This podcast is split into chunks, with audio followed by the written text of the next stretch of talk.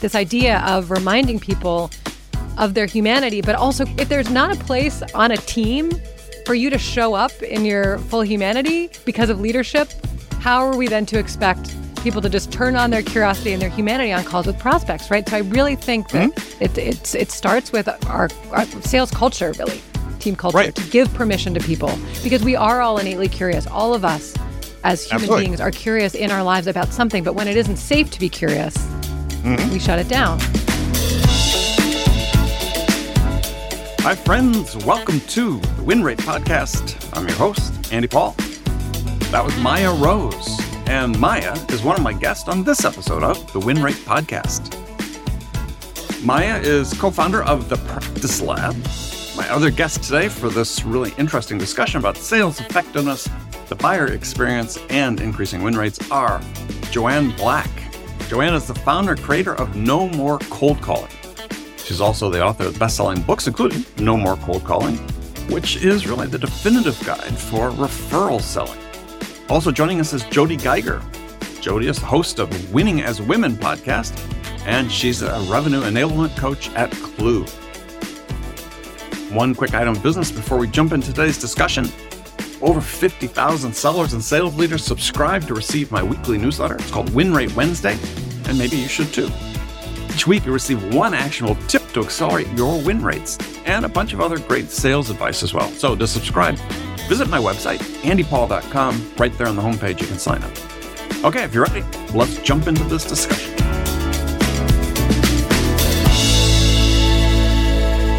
Welcome, everyone. A pleasure to see you all, and thank you for joining me. Just gonna spend a couple few minutes on introductions. We'll start with you, Meyah Rose. Oh, Tell us a little Lord. bit about yourself.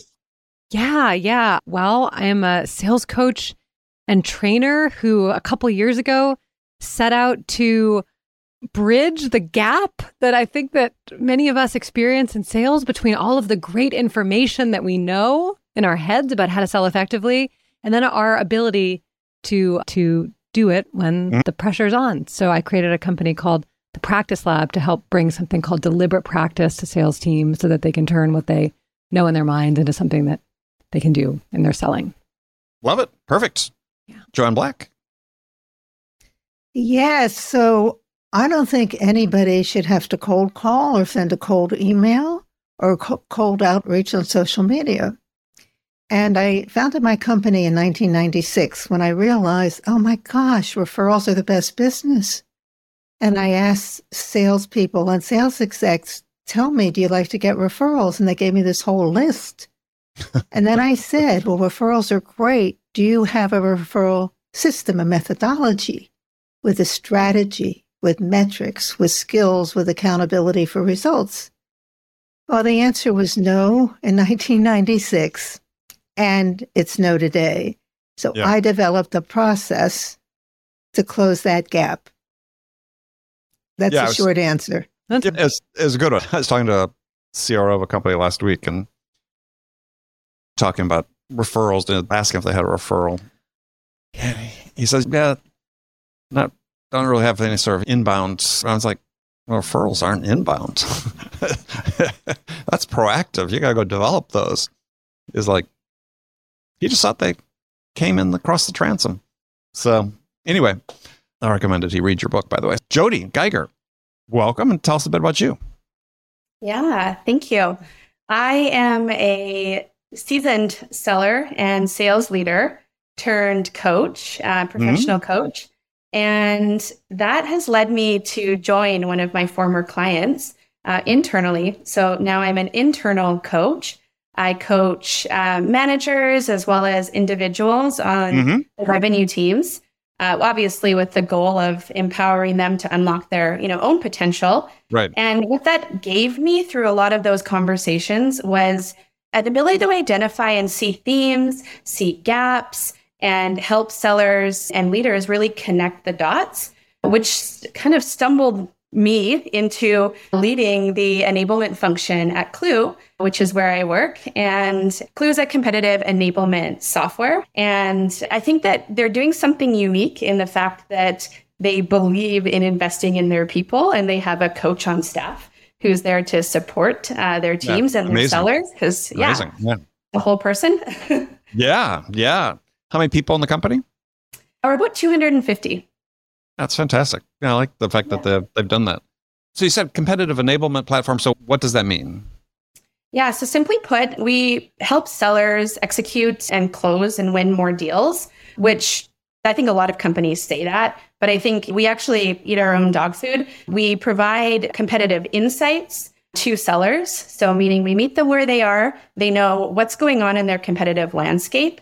And we basically enable them to educate and influence their customers in the market based on the competitive landscape so that they can make the best decision for them. And so, what we believe is that there's this competitive revenue gap that exists out there, meaning that there's an amount of money that you've lost to competitors, and not just competitors where there's maybe not the right product solution fit, or maybe there's a prior relationship. Mm-hmm. We're talking about like those tangible deals where they are in your hand. You feel them, you feel like they're going to move forward, and they just slip out. Those deals that are won in the margins. And so we know, especially in today's market, that when you can tip those deals in your favor, those are the teams today that are hitting targets in this tough market. And yeah, so that's what we do. Let me ask you a question about that. And this is yeah. a philosophical question. This is not a, I'm not trying to be contentious. And it's about this idea of competitive insights and so on. Is it, uh, gosh, was it two weeks ago? Gartner releases a report. Everybody's seen the graphic on LinkedIn as the nine primary factors that influence vendor selection. They're almost all about, if not entirely, about the buyer's experience with the seller. And there's been other research, and I've talked about on the show, a company in Australia named Trinity Perspectives has done win loss analysis interviews with enterprise buyers for a dozen plus years, and they summarize their findings from all these thousands of interviews into nine reasons why you win and nine reasons why you lose. And of these 18 reasons, not one was about product or price. Okay. Right. So now we got, and there's other similar data that's out there. So if you're in a competitive deal, and they all are competitive by and large, right? Is seemingly, if this is what the buyers are using to make their decision, the competition is taking the place on or taking place on the basis of these intangibles, not they've got this feature and we don't, or they've got this positioning and we don't. They've got the, so it's like is competitive. Where's the value of the competitive intelligence and insights in that case where buyers seemingly aren't really taking those into account when they're making the decisions because from the buyers, what they're saying is, look, having a competitive product at a competitive price is table stakes. And when all the products basically sort of look alike and all sort of do the same things and cost pretty much the same, take a field like conversational intelligence, right? 40 companies or more offer those type of products. We're making our decision based on, as the Gartner said, number one, most single most important criteria to make a vendor selection, trustworthiness. Number two, how did you sell me? Did you align your selling with the way I wanted to buy? So, how does competitive insights give you ammunition as a seller when that's not the basis on which the buyer is making the decision? Yeah, I think it's nuanced and you're actually speaking our language. I feel like that Uh-oh. could oh. be a commercial uh, because so we do. My rate very expensive, by the way. Go ahead. Well, we'll see what your competitors are doing. yeah. Yeah. We, so no, you're totally right. And I think that, so we conduct win loss interviews for clients and we know that those are some of the key factors. It's trust. It's how you guide me through the buying process. And I think the trust piece is a really critical component if you're a seller and you're telling a vendor, I'm, I'm looking at you and evaluating you, and you tell me something that's incorrect about your competitor, or you tell me that something that's incorrect about my landscape or my business, instantly there's a loss in credibility. Mm-hmm. And so the angle that we have here is that you have to not only understand your customer's competitive landscape and risks potentially in their business, but you also have to understand who we're up against. And fascinating stat that we surveyed a, a lot of revenue leaders recently, and 47% of them said that their reps don't notice that there's another competitor in the deal until negotiation stage or later. And often, there 13% of them said that reps don't even know who they're competing against or who their competition was, even after the deal closes.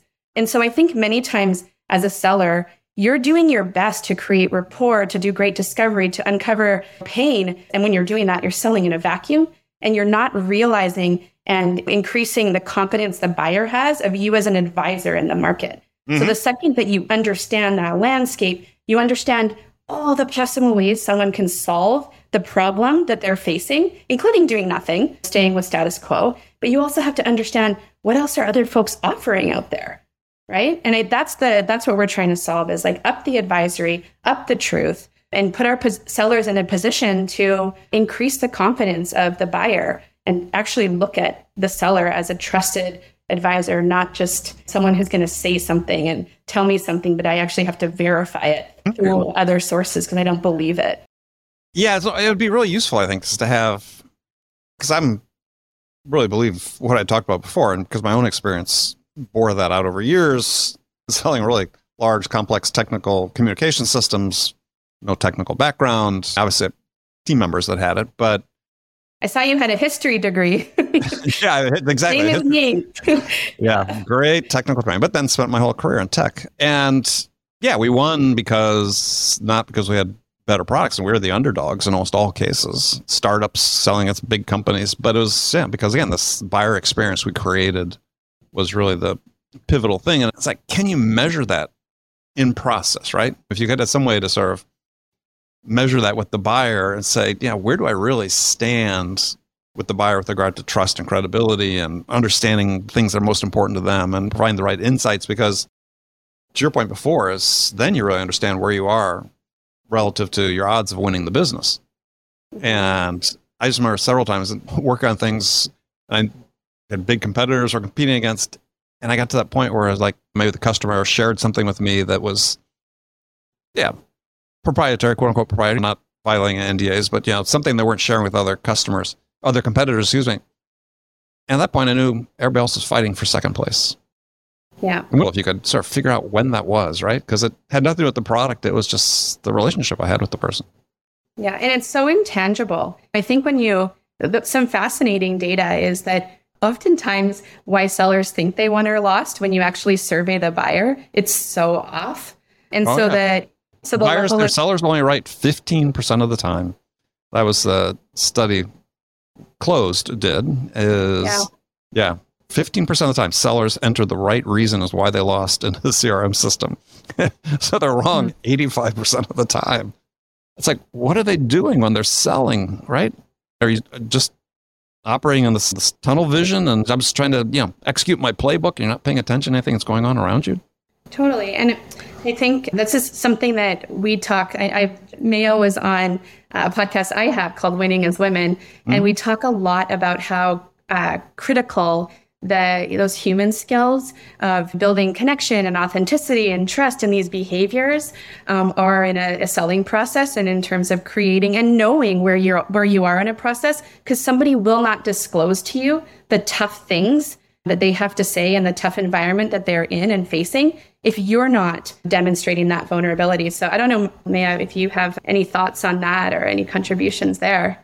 Well, first of all, I just want to say you did a great job answering Andy's really tough question that he came out with at the gate. I was like, what is she going to say? So beautifully, beautifully done there. And well done um, jody That Yeah, and it, since you haven't been on one of my shows I mean, before that was really, the i just make sure you pass that was a You're good to go. Real, real hardball. The second thing is that it's just, and this, I don't want to take us off in too much of a tangent, but Andy, it's interesting that idea of like sellers not really being sure of what it was that, that, that won the day. And I often think that's because the way that we often talk about selling and the skills that are acquired for selling are often like these big, broad strokes. And we make the mistake of not really chunking it down into knowable, repeatable behaviors that, when collectively put together, add up to great selling. Like mm-hmm. you can say something like, just ask more questions, or like your demo should be more of a back and forth, not such a monologue. And sellers are like, okay, like what do I ask? When do I ask? Like, wh-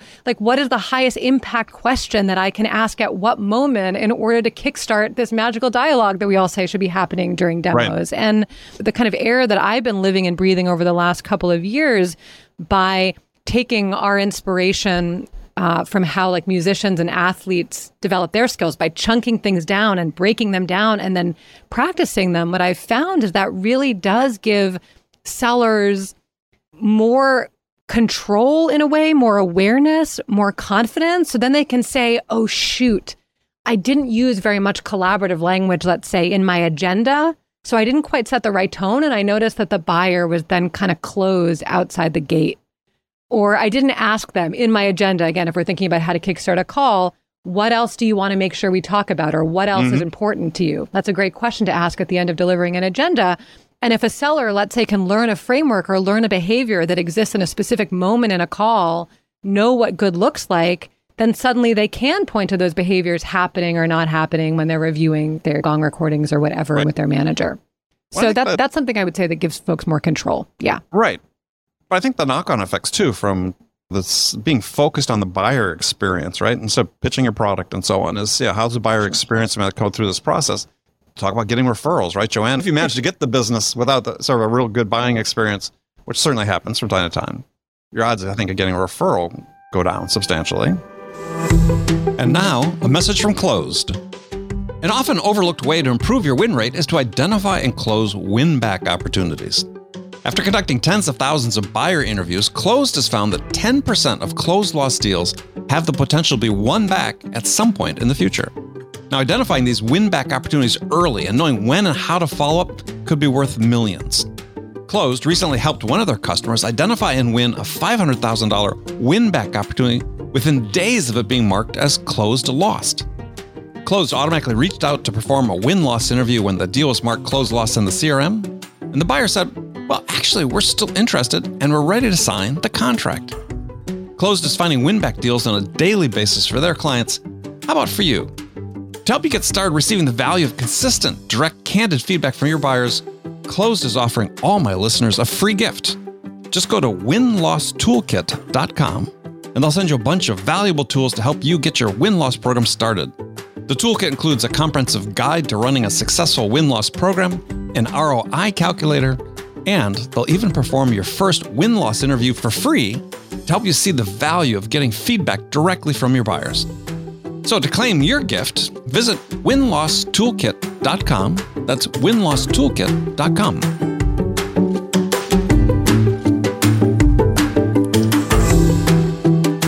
And now, a message from Allego. Are you struggling to make your sales team more efficient and improve time to productivity?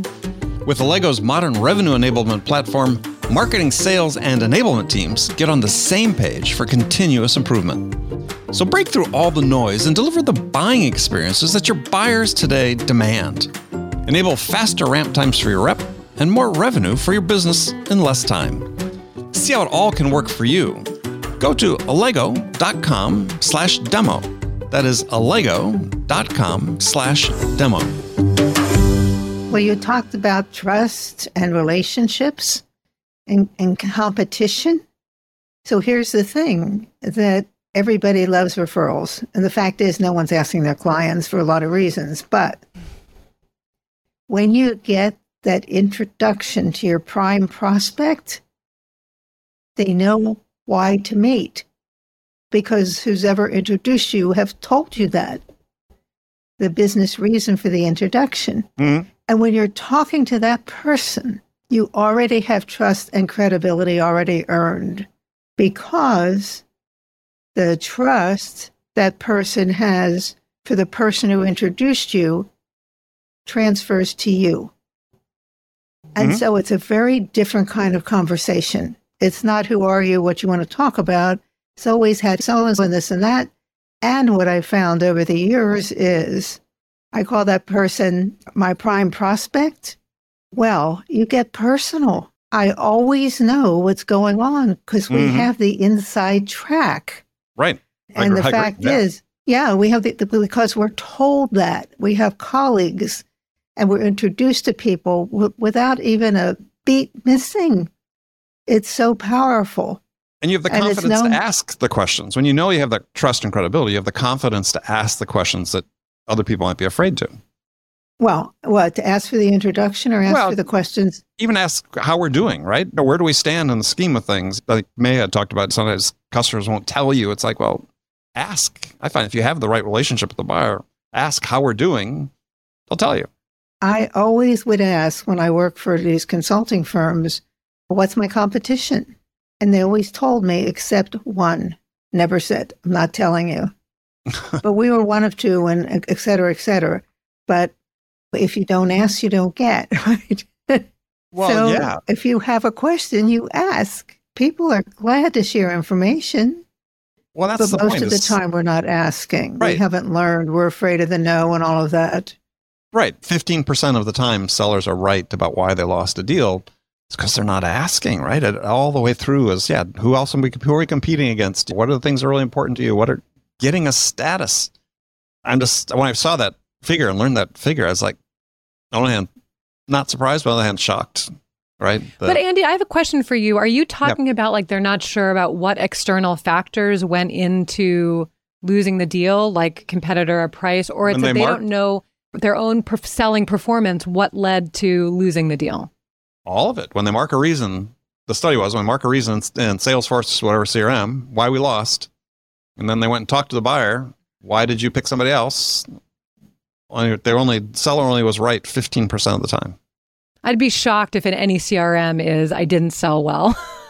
Oh, I'm but sure. I do not in there. think no, but that's so that's the thing. That's the thing. So this is really interesting, right? Is that like Yeah. we're talking about sales as though it's just this thing, but it's made up of all of these smaller motions, all of these smaller behaviors. And when when we're able to equip sellers with the awareness and the knowledge of what those are and some practice, let's say, as being an effective thing, suddenly it does become clear why the deal is lost. And it's not always because of things like budget and competitors. It's, it's usually because of this the, It's the usually selling as right, right. the selling. Yeah. One of my favorite stories, and I wrote about this in my second book, is says, yeah, got on a train here in, in New York City and Penn Station. I was going to Boston to visit my daughter. And it was the last day of the month. And just before the train takes off, some young guy in a suit comes rushing on the train, sits on the chair in the seat in front of me, and gets on the phone. And I'm sort of not trying to eavesdrop, but I can sort of hear the words. And it's like, oh my God, he's in sales. Last day of the month he didn't close the deal. He had promised his boss he was going to close. And he was going through this litany of things, reasons why it didn't happen, and so on. I started taking notes while I was listening. And that gets to the end, and I thought this was priceless. He said, Well, the buyers were just liars. and I thought, Oh, yeah, I'm, I'd like to see how you're doing overall in sales. Can I just want to say one other thing and then I'll stop Sure. talking so much? But like, I think we've got to have empathy for sellers who have not been informed about what good selling looks like, right? Like, because Well, what is great selling? it's like in what other profession? selling? Well, there I could break it down. We can talk about all of the individual skills, but before I do, before we go down that road, it's like when you think about a, a football player or a tennis swing or whatever or a concert, like it's made up of all these parts, and you practice them because sell, musicians and athletes go in knowing what good looks like, so they have more control and more confidence, and then they're able to mm-hmm. assess with their coaches if they've done a good job. I feel terrible, and my heart goes out to most sellers who are thrown in the pit and told sell, build relationship, No, I- discover pain. And it's almost like this defense, like, oh, the buyers were liars, but no one has told them what they can be doing and should be doing. So, though it's easy to blame sellers for being so wrong about why they lost a deal or for blaming buyers, it's like we, as enablers, as coaches, as managers, can do a much better job at helping to demonstrate and show them what great looks like at every stage so that they have more confidence and control and Yeah, more wasn't- effective. Yeah. Right. I wasn't criticizing somebody for losing, is for being incurious about why. Oh, Defended. Incurious yeah. about why they lost, right? Maybe That's- scared, that- like Scared. Helpless. Yeah. helpless. But I think I would say that's still a lack of curiosity. We're in a business that's fundamentally based on self improvement, right? You're going to get a certain amount of training, but by and large, in the course of your sales career, your progress is going to be mostly helped by things you do proactively to learn something new and to experiment with something different and see the results and experiment with other things. So it requires a certain level of curiosity about that. That's the thing that shocked me about that 15%, that only 15% were right. It's like, how can you operate in that environment and just be have so little curiosity about what's actually going on with the buyer?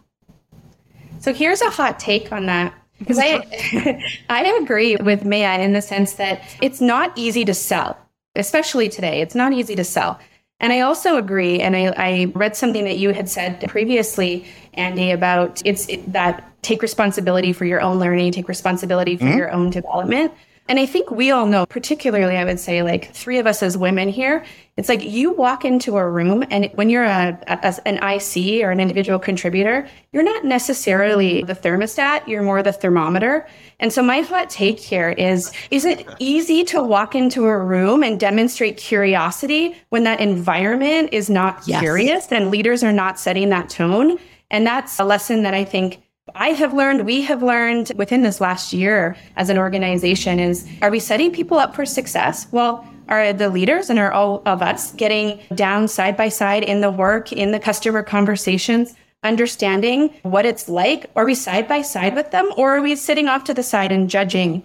And I think that inspect what you expect. It's really easy as a leader to say, I'm not a micromanager, and then look at results and the spreadsheet at the end of the day and go, why? Well, no one's performing. That's your fault. And then we're like, sellers, just be curious. But the reason why. Anyway, I just think it's a it's a tone at the top thing that we need to change. Yeah, and that's part of the culture that needs to change, yeah. right? Is the reason I think people are lacking, or actually, no, I would say lacking, is they they feel like they don't have permission to be curious, and we train curiosity out of people by and large, right? Here's the playbook. Just follow the playbook. Here's the process. Just follow the process. Enough with the questions, all right. Just do what you're supposed to be doing. And that's not only happening in a, a business environment. That unfortunately that comes and happens as people are being raised. And the parents will say the same thing as we take people and we sort of have this need for conformity. And we're going to train the curiosity right out of you because if you're curious, you're disruptive. And there's a study that's done by Box of Crayons, a consulting company run by Michael Bungay Stanier in Toronto, and about curiosity and about how it's really, you know, they found it's people that ask a lot of questions are considered to be disruptive. Hmm. So they learn to keep their mouths shut. But then they go into environments where the curiosity is really of paramount necessity, and they keep their mouths shut. Andy, I used to say years ago that new sellers were given a phone book and a desk, yeah, and then let them at it. and now they're given, well, they probably already have a phone right. and a password. and I actually was at a presentation a bunch of years ago, and this person was talking about yeah. sales meetings and new employees. Yeah. And he said, never, ever do a product dump at a training. What you need to do is talk about your buyer Mm-hmm. And so that new employees understand the buyer, what motivates them, etc. And then how what you have will solve a problem because unless somebody has a problem, none of us would be in business. And that isn't happening. So you can teach product with your eyes closed, not quite, but you know what I mean. But the yep. interactive skills, the understanding the buyer is what is missing. Yeah, it's absolutely right. And I think why my expressions is we do a good job of training humans how to be sellers, but we don't do a good job of training sellers how to be human. And this is the part that's really missing is helping people understand that this is a business first and foremost about connecting with other human beings. Right? Is we can't build our credibility and trust unless we have that ability to establish some sort of, of connection with someone. Then once we build some trust, then we earn the right to get the answers to the questions we want that uh, perhaps go beyond the superficial. But mm-hmm where's anybody training somebody other than Meyah's organization? Well, training. Jody too. I've got to say, and, Jody yeah. really thinks a lot about this. Yeah, and right. Joanne, I can't. I don't. I, I. I'm not as familiar with you as I am Jody's work, but but this idea of reminding people of their humanity, but also creating. If there's not a place on a team for you to show up in your full humanity, how are because of leadership? How are we then to expect people to just turn on their curiosity and their humanity on calls with prospects? Right. So I really think that. Mm-hmm as Jody mentioned, that it it's it starts with our, our sales culture, really team culture, right. to give permission to people because we are all innately curious. All of us as human Absolutely. beings are curious in our lives about something, but when it isn't safe to be curious, mm-hmm. we shut it down. Yeah, right. Totally just going to jump into something tactical about that. Like something that I feel like I've learned recently is we've like I'm sure like May I, Joanne, your trainers, you know how to teach people things. I'm newer to that game. I know how to talk to people about things and talk them into doing something, but uh, teaching, that's newer for me. And what was really fascinating for me is last summer, we when I when we kind of started up and said, okay, let's build this enablement thing and let's put some frameworks in place for folks to to learn because we're a Series B stage company. We're you know still only a couple hundred employees. Things are where we had the first great sales team, and then you add in a management layer, and now it's time to like, oh geez, we got to actually formalize some of this. And a, a lesson I learned was that you can't just go, here's a framework, follow it, it works, right? And now our approach is actually the what good looks like. We're you watch a ton of calls, um, you're listening to what sellers are doing, and you're trying to look for themes. And the biggest lesson, this is the lesson right here, is that which I, I, I think will be old news to to you all, but it's the labeling of the behavior or like the skill that's required or the stage that's required. Actually, putting a label on that sets the context or like that's the framework. And the way that that i've found to make this a little bit more digestible and the, the sellers to be open to it it's you do it based on what their calls and their experience. And you're going hey i watched 60 of your calls in the last month across the team. I'm noticing that in every one of these calls in this moment in a sales cycle everyone is doing this thing. And i'm going to add the language or the label to this thing. And now we know and we have a library of what good looks like and the sessions that we can have around practice and discussion and dialogue to go a bit deeper about what's working and what isn't. But that labeling is is so critical mm. from my experience because what we were saying before is you show up with a phone book and we go sell, okay, and then there's the opposite. Here's the rigid framework, fall fall into it. Um, or to experienced sellers, no, that's not my way right? We have to be somewhere in the middle where we go, this is what's working for us. This is ours. This is what good looks like. And we know, bumped up against external validation and methodologies and research, that it's actually called this. And you're doing that so well. Let's enable other folks to do that thing that you're so strong at. Let's see them and hi- highlight you doing that thing and have others be inspired to test it, try it, practice it. So yeah. I don't know if you can. Beautiful. If there's a, yeah, thank you. I don't know if there's a answer to this question, but it's like, so what does good look like in general in sales? What is good? Yeah. I know there's context behind that, but um, always I'm curious, you know, what people think great selling. You may have used the term before, great selling. What is what does great selling look like? Give me the answer initially in ten words or less. What's great selling? Well, what I would say is, yeah, good, Joanne. Sorry, go ahead. It's one word. Unless you have a relationship with someone and you trust each other, nothing's going to happen. And that's it's a professional skill. I don't like when people call it soft skills because there's nothing soft about it. Right, right. No, it's absolutely. a professional really hard skill. and that it can it be taught? Yes. Takes a little effort, but it can be taught because unless you have a relationship, absolutely nothing happens unless you're selling a widget. But if you're in a complex sale, and you're not selling something that's tangible, you better have a good relationship because that person will give you the inside track of everything that's mm-hmm. happening mm-hmm. in the company. And I and in your win loss, Andy, maybe I've heard other win loss. Why did you why did you pick us? And at the last consulting firm I worked for, mm-hmm. somebody who wasn't involved in the sale, an executive, debriefed with a client. Why did you pick us? Well, it was a relationship. We liked your people. We knew we could work with them. Mm-hmm. And there's a another study that was done because this big consulting firm was losing business, and they had to figure out why. Mm-hmm. Well, it turned out most of their buyers were women. And the women wanted to see the person they'd be dealing with. Right. The actual person. Yep. Yep. Yep. So they flew somebody over from someplace in Asia and that person was there and they won the deal. Mm-hmm. So it's knowing the makeup of the group and what's important. And we as women make decisions a little differently from men, no matter mm-hmm. our level. Right. And, so it's really relationships, yes, but then it goes layer. But without that, you don't get a win. Yeah. And it extends beyond just the salesperson too, right? It's the relationships throughout the organization. If you're selling anything with any sort of Right. complexity, you have multiple touch points with the buyer and or people on the buying side. They're all important. Does it this gets to the point of culture is everybody has to sort of have this perspective that yeah, when I interact with somebody on the uh, customer side, this is it's a sales call. It may not be a sales call, maybe a support call, but it's really a sales call for a renewal or whatever. And you really have to have that perspective of what's the impression I'm creating in the mind of this individual. This was driven home to me years and years ago as my biggest company in the Bay Area and was running this division and our biggest the CEO of our biggest client was coming to visit. And so he shows up in the lobby downstairs.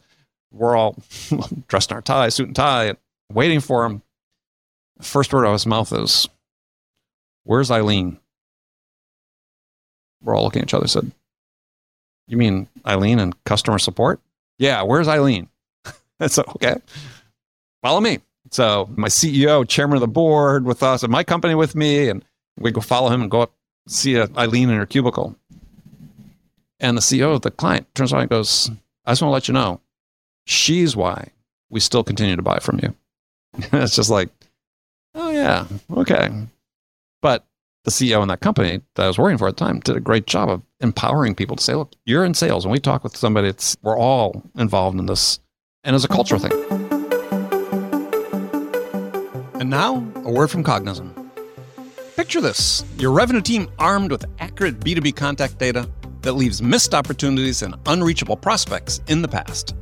Look no further than Cognism, the B2B contact data provider that stands out with unwavering focus on data quality and coverage. Cognism's US dataset alone offers two times more cell phone numbers than any other provider on the market. And it gets even better 7 million human verified cell phone numbers backed by a 98% accuracy rate deliver precision like you've never seen before.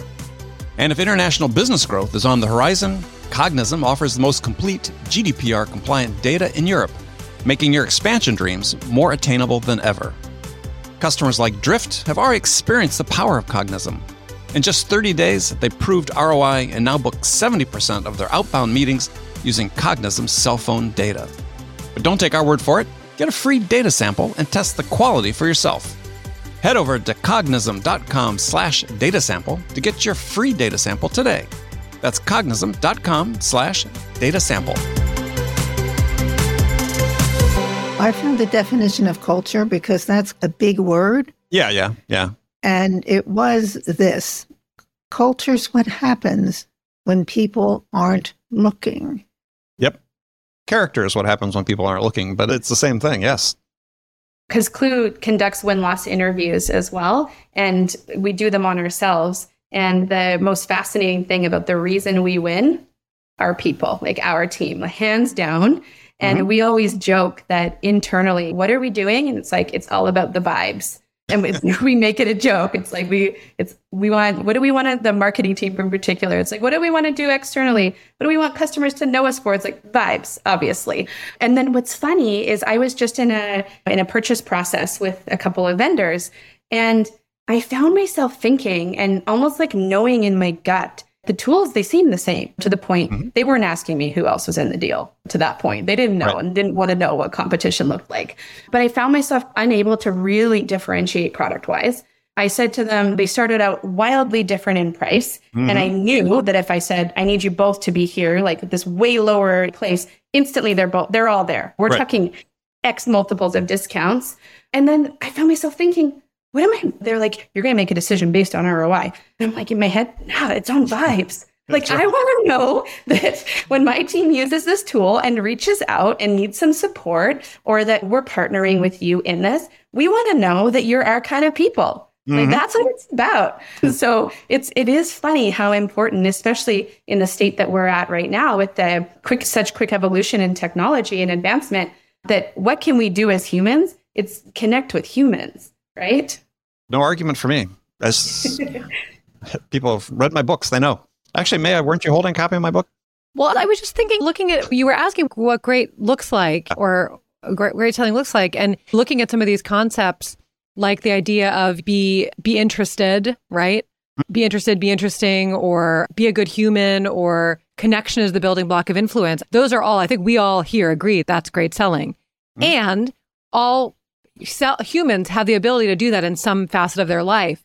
Where we can help sellers to be better at that is to break it, to break down, to you know, even pick them up. like connection is the building block of influence. So it's like, where are the moments in a sales conversation where we might mm-hmm. want to kickstart something called connection, let's say, right. or just locate that, right? Right. And let's say it's the top of the call. I don't know. That's one place. Connection's sure. happening all throughout.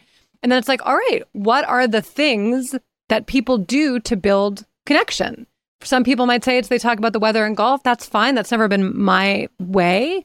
Some people say it's about establishing credibility so that people feel trust. Whatever it is, there, there are various approaches. But the benefit of identifying the moment where the thing is happening and then showing people what specifically they can do to achieve connection or interest or being interesting is really to my mind what can help people to feel more confidence and control around their selling so i think big picture we're all in agreement here that like the best sales skills are the best sales skills because they're the best human skills there's no differentiator there but helping people to get better at it requires that pointing naming like jody said and awareness and practice well it requires companies to invest in the type of training, let's call it training, yeah. that touches on those things. The fact is, if you look at most trainings that takes place within organizations, sales training, must be some form of product training. And I like to use the sort of the metaphor. It's like pouring water into a cup that's full. We give people all that training. Could we do a little more? Yeah, probably. But I think the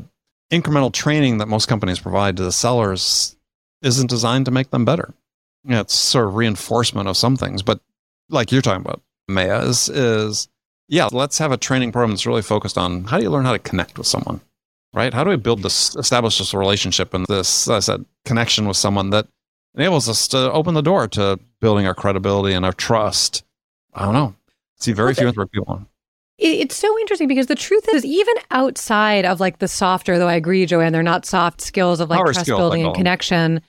I think that the thing with the big problem, I guess, or opportunity that lies in sales training is no matter what you're teaching, at least incorporate how people actually learn if you're wanting them to do the thing you're teaching. So whether or not it's a hard tactical skill or a soft skill, human beings just don't learn by being told something and then magically they're able to regurgitate mm-hmm. it and do it in the moment. So part of what I know Jody gets really fired up about as well is like creating that safe and messy place where people can take the knowledge from the book, from the podcast, from the LinkedIn conversation, try it on for size where the when the pressure is not on, slowly, awkwardly change the wording, whatever it is they need to do to build their confidence and get in there at bats, so that come game time, that knowledge has gone through the process of being transferred into practice and a little bit of early skill, and they're able to, to do it. Every other discipline out there just knows that it'd be unthinkable to think about a musician or a, an, an athlete like not having practice, but for some reason that just hasn't been the status quo with the best of intentions. I think about all the, the how big the enablement community is with people putting on these really thoughtful, true trainings with great information. Insert a little bit of trying it on for size at bats in the right environment where people feel safe to learn. All of a sudden, you get much more ROI from whatever you're training on, be it a soft or a hard skill. I would say, yeah. It's, what, right. what it's making me think of um, is that it's all about awareness because in this environment, man, I'm not sure if you're finding this, but I know within our teams, it is so hard to want to take your eye off the selling ball and deal execution ball to make the space to practice. Yeah. Right. And so for me, I go to my coaching hat and it's all about creating awareness. So, what happens when you're stressed out and you don't have space in your calendar and you feel like you're burnt out? The first step is bringing awareness to your energy levels and then your time and noticing what you're feeling in your body. And just it's an awareness piece. And where that translates to sales for me is that sellers are going from one deal to another deal and many juggling many at once. And I think it's so rare for someone to look at what they're doing and saying, you're doing this and you're doing this and let's call it that and bring awareness to that. Do more of that. And that's the thing that like i'm focused on right now. Is just the awareness piece. Like notice where you're strong notice what you're doing and do more of it. Yeah. Yeah. Logically it makes a lot of sense right? Yeah. And practically and in practice andy. Yeah. But that's always the gap right? And unfortunately, we're running so short on time, but reconvene and we'll continue the conversation later. Is just we have all these things that we're doing, and yet we see the statistics about what's happening in sales in terms of falling performance levels, for falling win rate levels, and so on. It's like, well, sure, we're talking these games, but it's not really showing up in the end result with the buyer making the decisions at the frequency they want. And I think that's the big challenge for sales. It's the raison d'etre for this podcast. It always goes back to management, doesn't it, Andy? Well, yeah. People do what they're accountable for doing. And we see that. We see all the cold outrage, the supposed voicemails, the, the, the junk emails we get every day. If they're accountable, that's what they'll do. And management, I have found, doesn't have the time or they don't make the time. There's that for sure. For the accountability. And I had someone years ago say to me, Joanne, the challenge is always in the execution. And that's where everything falls apart. Well, in fact, yeah. I've started building in building that in to my process. Three months, six months, whatever. I was dealing with a, a new client. And mm-hmm. I said, I always build in an extra three months. And one of the guys said, Oh, we should have six months. And the other one said, I think you should build in a year. They just don't make the time because they're also accountable for other things and they need to get their heads out of spreadsheets and oh, for sure. For pay sure. attention to the people. Right. But also, I, I just I would just add one last thing to that about accountability is I think where we've gone too far in the last 10, 15 years, which has been damaging to sales, is the accountability is equated to conformity. And if there's a million salespeople in the world, there's a million unique ways to sell. And it's really the responsibility, I think, of sales managers, because it's not like they're managing frontline sales managers managing that many people, is we need to be able to enable them and teach the managers say, look, your job is to help each person become the best version of themselves. And that's going to be a slightly different than the person sitting next to them. But if we can work on that, then yes, they're accountable for the same end product results. The path may be a little bit different. You know, we're still within a framework, but within that framework, everybody's going to bring their unique skills and strengths to bear in order to, as I said, become the best version of themselves, which should translate into more success at what they're doing. All right. Well said. I get to end the show for once. Great. Okay. Everybody, please, Meyah, how can people get in touch with you? Learn more about Practice Lab.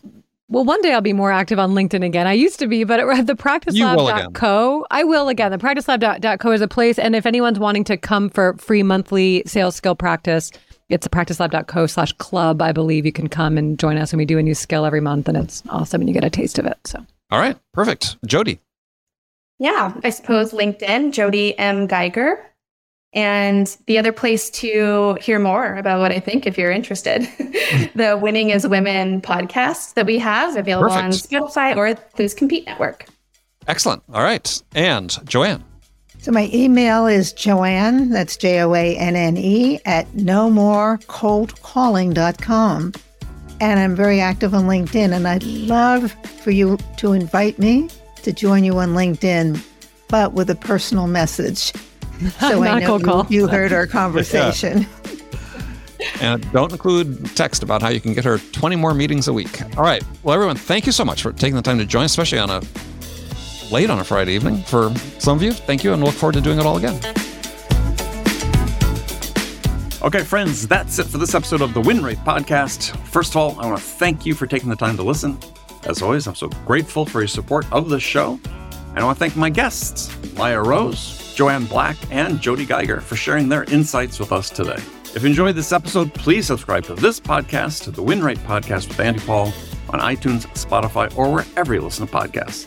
Also, don't forget to subscribe to my weekly newsletter. It's called Win Rate Wednesday.